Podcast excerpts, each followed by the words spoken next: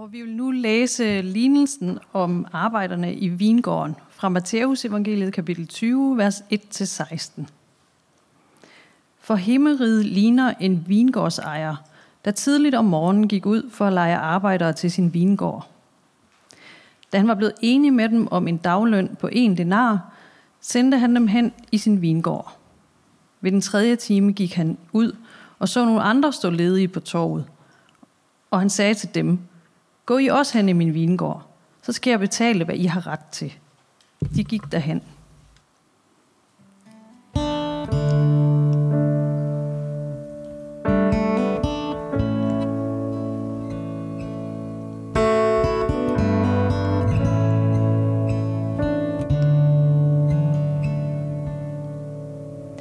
Igen ved den 6. og den 9. time gik han ud og gjorde det samme. Ved den 11. time gik han derhen og fandt endnu nogen stående der. Og han spurgte dem, hvorfor har I stået ledige her hele dagen? De svarede ham, fordi ingen har lejet os.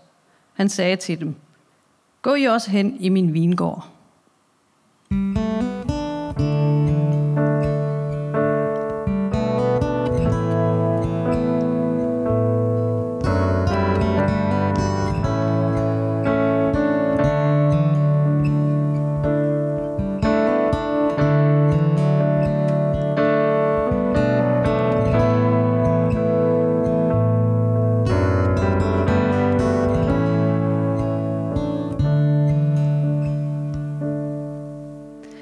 Da det blev aften, sagde vingårdens ejer til sin forvalter, Kald arbejderne sammen og betal dem deres løn, men sådan at du begynder med de sidste og ender med de første. Og de, der var blevet lejet i den 11. time, kom og fik hver en denar.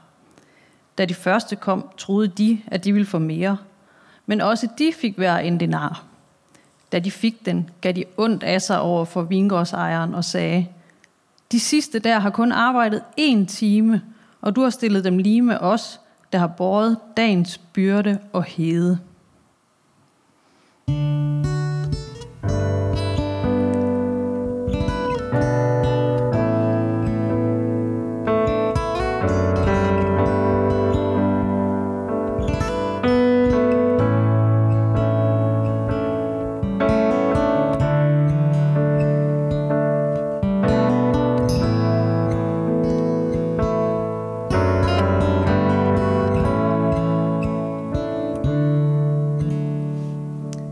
Men han sagde til en af dem, min ven, jeg gør dig ikke uret.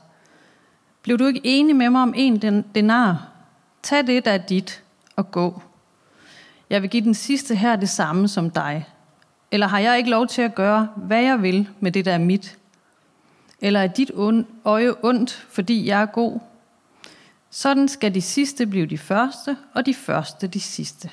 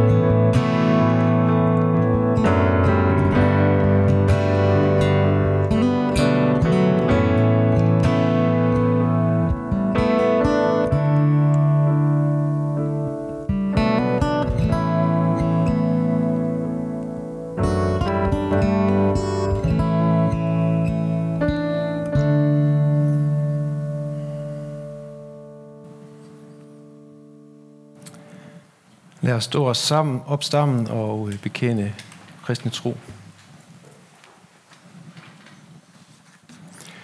Vi forsager djævlen og alle hans gerninger og alt hans væsen. Vi tror på Gud Fader, den almægtige, himlens og jordens skaber.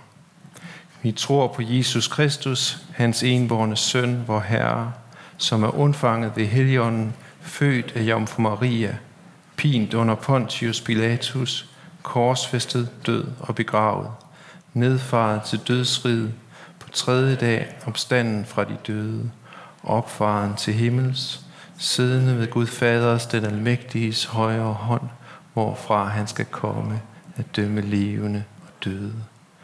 Vi tror på Helligånden, den hellige almindelige kirke, de hellige samfund, søndernes forladelse, kødets opstandelse og det evige liv. Amen.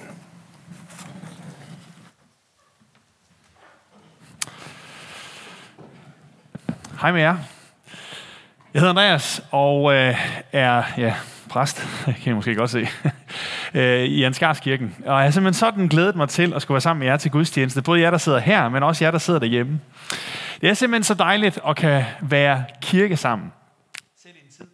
Nå, nu forsvinder min lyd. Selv, selv, i, min, selv i sådan en tid, hvor, hvor ting hiver os fra hinanden, eller i hvert fald begrænser os fra hinanden. Så det med at kan være kirke sammen alligevel, og vide, at kirke har aldrig været begrænset af rum, af bygninger, af det der med at være fysisk sammen. Kirke har altid været noget større, noget vigtigere. Og det kan vi stadigvæk få lov til at være sammen. Det synes jeg er vildt. Indimellem så har jeg det simpelthen sådan, når jeg hører de der lignelser, som Jesus han fortæller, at jeg sidder og hæpper på de forkerte. Jeg sidder og kan godt forstå, vel verden er det, der sker. Altså jeg kan godt forstå, at de bliver sure. Og jeg kan godt forstå, at de gider at være med. Og det kan jeg altså også godt i dag. Hvad sker der for det, Jesus han fortæller her? Altså, det giver der ingen som helst mening. Det er altså lidt mærkeligt. Hvad bilder den der vingårdsejer sig egentlig ind? Og så alligevel, så er der noget i det, som Jesus han siger til os i dag, som er så mega befriende, og som vi skal have fat i, når det så vi lige kigger igennem det der, der er lidt skide irriterende. For vi har den her vingårdsejer, sådan en bondemand, som har den her vingård, og han skal have fat i nogle arbejdere.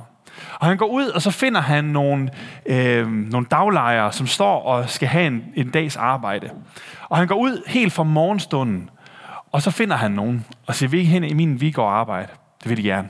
Så går han ind i den tredje time omkring klokken 9, finder nogle flere. Han går derhen i den 6. time klokken 12, 9. time klokken 15, og så i 11. time, lige før lukketid, vi kender det måske stadig fra dansk, at der sker ting i den 11. time klokken 17, og så finder han også nogen, og de kommer også hen i vingården og arbejde.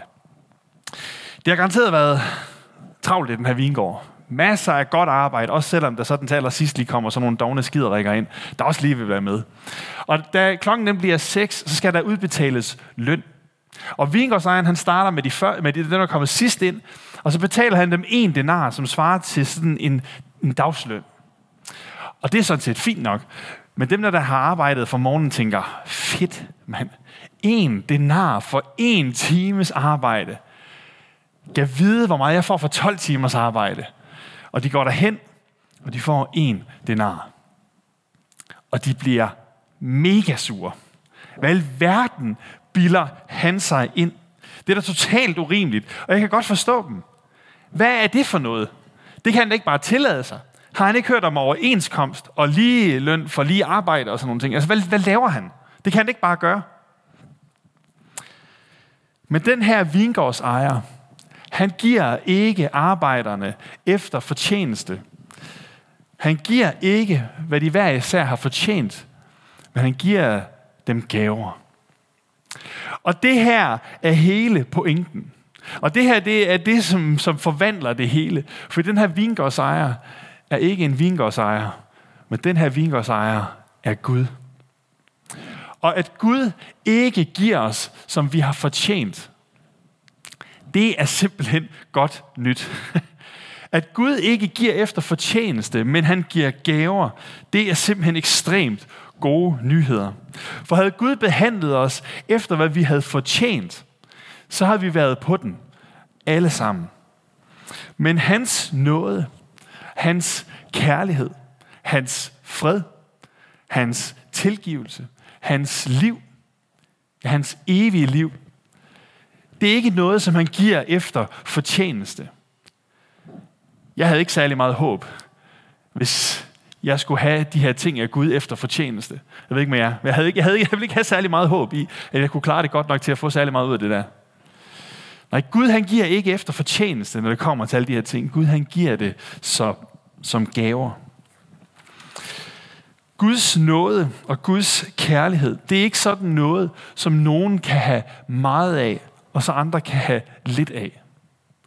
Guds kærlighed, den måde Gud han behandler os på, er ikke, at han forhandler sådan en eller anden kontrakt med os hver især, hvor vi sådan kan, kan lave sådan en god deal. Så, ej, åh, jeg fik en god, hvad, hvordan, hvordan er din aftale med Gud? Nej, Gud, han laver en pagt med os. Gud han laver en pagt med os, hvor han giver os et løfte om, at han vil give os al himlens velsignelse. Al hans kærlighed, alt hans nåde, alt hans fred, alt hans tilgivelse, alt hans evige liv. Hvis du vil have det. Og det er det spørgsmål, som møder os igen og igen og igen, når Jesus han taler om de her ting. Det er, det er dit, og det er en gave, og Gud han giver alt, hvad han har, hvis du vil have det. Og derfor står det spørgsmål tilbage hele tiden. Vil du det? Vil du have det, som Gud kommer med? Al hans kærlighed, al hans fred, alt hans liv. For i sidste ende, så er Guds kærlighed og noget, noget, som han giver i gave til hvem han vil. Eller jeg skal måske i virkeligheden sige, til hvem der vil. For han giver det til os alle sammen. Og det handler om, om vi vil have det. Om man så er først, eller man er sidst, det betyder ikke noget. Spørgsmålet er, om man vil have det. Vil man have Guds kærlighed? Vil man have Guds liv? Så er det dit. For det er, ikke, det er ikke noget, som vi fortjener. Det er ikke noget, vi kan fortjene os til. Men han elsker os, fordi han ikke kan lade være. Det er nemlig sådan, og øh, jeg ved ikke, altså det, nogle gange så er det sådan nogle ord, som man godt kan høre 100.000 gange. Øh, og, og specielt hvis man er vant til at komme i kirke, så man godt har hørt det i hvert fald 25 gange. at Gud han elsker os, og det er vores. Men nogle gange så er der langt fra hjernen til hjertet. Vi har brug for igen og igen at høre, at der er ikke noget, vi kan gøre for at fortjene os til det. Der er ikke noget, jeg kan gøre, som vil få Gud til at elske mig mere. Ingen engang hvis jeg gjorde sådan en masse sådan virkelig gode ting. Altså hvis så nu sådan gik ud og så bare omvendt hele Aalborg. Eller så den ene mand fik styr på den der øh, forbindelse over Limfjorden. Altså sådan nogle virkelig gode ting, ikke? Sådan virkelig kommer os alle sammen til gode. Selv hvis jeg gjorde alle mulige gode ting, så vil jeg ikke kunne få Gud til at elske mig mere. For jeg har allerede al hans kærlighed. Jeg har allerede det hele. Og selv hvis jeg gik ud og gjorde en masse sådan helt vildt forfærdelige ting, skød Pelle eller sådan et eller andet, eller, eller begyndte at holde med Sverige i eftermiddag, eller sådan, sådan virkelig forfærdelige ting, ikke? så vil Gud ikke elske mig mindre. Ja, det er cirka det samme. så vil Gud ikke elske mig mindre. For vi har Guds kærlighed. Prøv lige at høre det her. Gud, han elsker dig. Han elsker dig. Og selvom at du ikke tror, at det gælder for dig, så elsker han dig på fuld smadre. Og jeg ved godt, at det kan være svært, men der er ikke noget, som du kan have gjort, eller tænkt, eller sagt til nogen som helst, ikke engang til Gud eller til dig selv, som kan fjerne hans vanvittige kærlighed til dig. Der er intet, som kan rive dig ud af hans kærlighed. Og jeg ved godt, at det kan være svært, når der er en indre stemme, som fortæller os noget andet. Men når Gud han ser på dig, så ser han på dig med kærlige øjne. Han ser på dig med kærlige øjne. For du kan ikke fortjene dig til det, som Gud han kommer med kan ikke fortjent dig til hans kærlighed, til hans nåde, til hans fred, til hans ja, velsignelse, til hans liv, til hans evige liv. Du kan ikke fortjene dig til det. Du kan tage imod det som en gave. Han elsker dig, og han ser på dig med kærlige øjne. Gud, han skylder dig intet, og alligevel så giver han dig alt. Prøv at høre den igen. Gud, han skylder dig ingenting, og alligevel så giver han dig alt, hvis du vil have det. Vil du det? Lad os bede sammen. Kære far, jeg takker dig, fordi at øh, du ikke giver os efter fortjeneste. Jeg takker dig, fordi du er sådan en tosset vingårdsejer, som ikke kan lade være med at dele ud af alt, hvad du har. Af al din velsignelse. Af al din kærlighed. Og al din glæde. Al din fred. Al din tilgivelse og alt dit liv. Jesus, jeg beder dig om, at vi må kunne modtage, med ture modtage din kærlighed. Ture stole på, at du faktisk elsker os, og selvom vi kan føle noget andet. Far, du ser, hvilke indre tanker, som vi kæmper med. Og som kan nogle gange få lov til at bygge mure op til dig indenfra. Far, jeg beder dig om, at du må bryde igennem de mure og rive dem ned. Og jeg beder dig om, at du må komme med alt det, som du har ind i vores liv.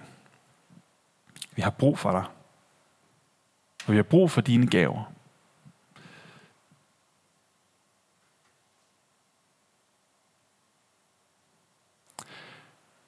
Takker dig for det fællesskab, som øh, er her i Aalborg Valgmyndighed. Jeg beder dig om, at det altid må være et fællesskab med, med dig i centrum. Jeg beder dig om, at du må velsigne deres menighed og det fællesskab, som de har her. Må kærligheden altid få frit løb både mellem hinanden, men også imellem dem, som kommer som gæster. Far, du er størst, og vi har alle sammen brug for dig. Amen.